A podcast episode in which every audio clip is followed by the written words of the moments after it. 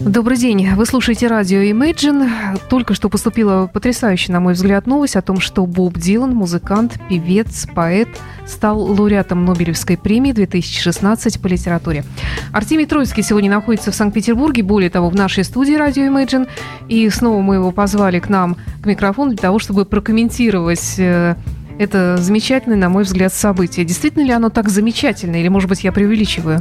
Событие, на самом деле, удивительное и совершенно непредсказуемое, потому что до сих пор Александр, как вы знаете, Нобелевская премия по литературе поющим поэтам никогда не выдавалась. И это, конечно, очень обидно, потому что многие из этих людей уже, к сожалению, покинули наш свет, то есть не получил Нобелевской премии по литературе ни Джон Леннон, ни Владимир Высоцкий, ни Жак Брель, ни многие-многие другие.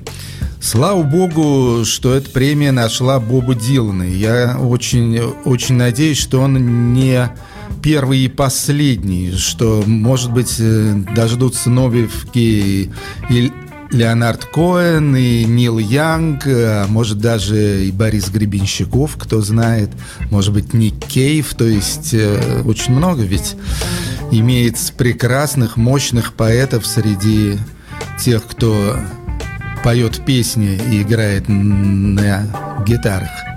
Ну, каждый год, мне кажется, именно эта премия вызывает все больше недоумения, ну, может быть, не то, что недоумение, а э, множество вопросов у тех, кто читает, следит за новостями из Швеции. Э, потому что в прошлом году тоже был определенный такой вот по поводу Светланы Алексеевич, да, у «Войны не женское лицо», вот автор э, этой, этого романа знаменитого о войне получила тоже Нобелевскую премию. И, и нельзя ли это назвать, может быть, каким-то выражением, может быть, протеста из-за того, что премию вручают не представитель традиционной литературе, э, Хотя Ладно, давайте сначала лучше выскажу, выслушаю ваше мнение, а потом выскажу то, что я слышала по этому поводу еще. Вы знаете, что я ничего по этому поводу не слышал. Я просто думаю, что очень может быть, э, что некоторое недоумение, а может быть даже и недовольство вызывало то, что сплошь и рядом Нобелевская премия по литературе э, выдавалась авторам, которых никто не знает – Получается, что так. То есть какие-то совершенно неизвестные писатели, неизвестные поэты, это не говорит о том, что они плохие, очень может быть, что они прекрасные, но вот кроме студентов-филологов э, и каких-то профессиональных людей из мира литературы, их никто не знал. То есть э, э, Архан Памук, Турция, ну вот Светлана Алексеевич, Беларусь, Исаак Башевис Зингер, э, по-моему, Израиль это, это я вот вспомнил просто да. каких-то ребят, а, а, а, а многих из этих лауреатов я даже и вспомнить не могу.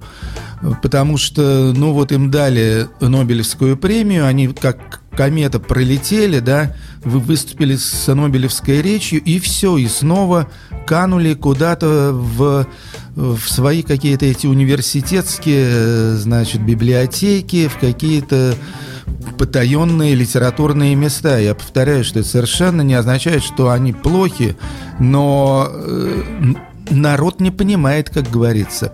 А в данном случае я думаю, что народ как раз понял и, и оценил. И невероятно возрадовался. А вы знаете, как звучит, кстати, формулировка за создание новой поэтической выразительности в рамках американской песенной традиции?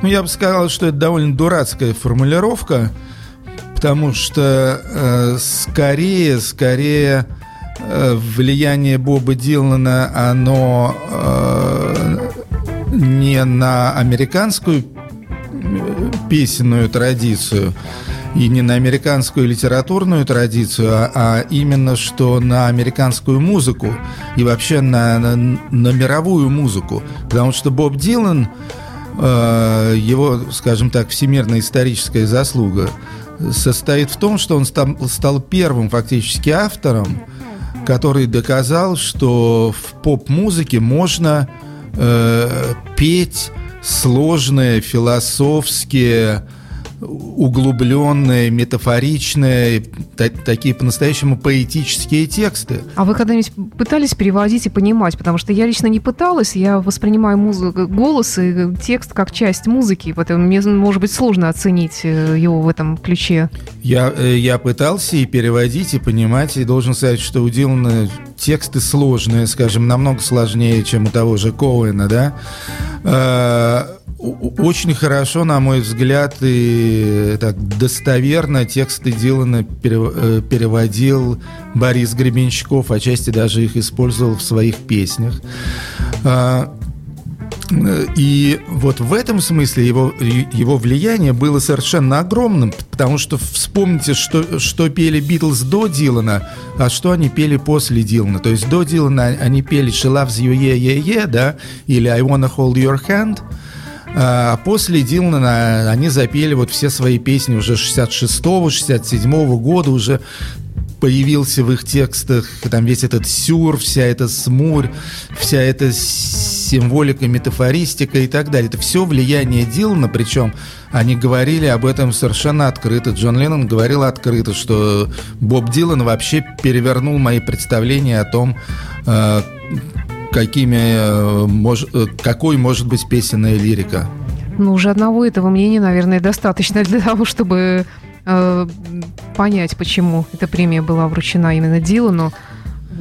Да, да, на самом деле очень хотелось бы, чтобы это стало, чтобы это стало традицией, а не вылилось в, в какое-то единичное такое явление. Вот, я думаю, что многие будут об этом говорить, что молодцы. Конечно молодцы нобелевцы, наконец-то, наконец-то вы избавились от этого литературного снобизма и наконец-то дали премию человеку, который на самом деле для пропаганды высокой поэзии сделал больше, чем, может быть, кто бы то ни было за последние десятилетия.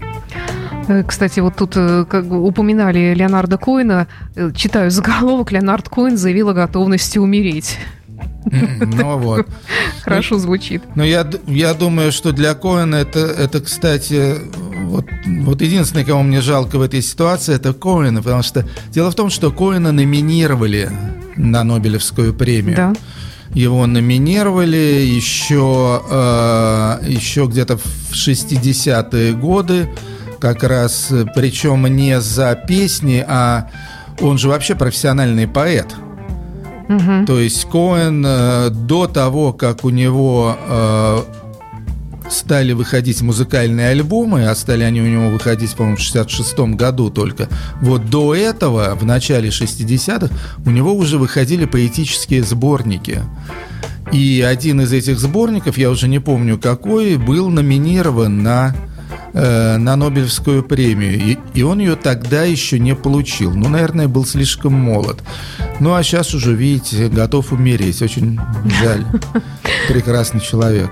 Артемий, спасибо. И наше поздравление нашим слушателям, потому что я считаю, что все-таки Боб Дилан это рок-музыка, поскольку мы являемся такими вот пропагандистами этого музыкального жанра, несмотря на то, что, может быть, Боб Дилан звучит у нас не так часто, как хотелось бы многим, но, тем не менее, все равно я считаю, что это э, большое достижение, в том числе и для рок-музыки, наверное. Да, да, я полностью согласен. Ура! И, может быть, даже рок-музыка э, на этой волне э, получит, может быть, какое-то новое дыхание свежее.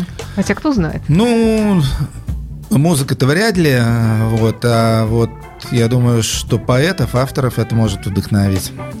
Спасибо. Напомню, что в студии радио Imagine был музыкальный критик Артемий Троицкий. Спасибо вам и удачной вам, э, удачного пребывания в Санкт-Петербурге на этот раз. Спасибо, Саша. Всех поздравляю.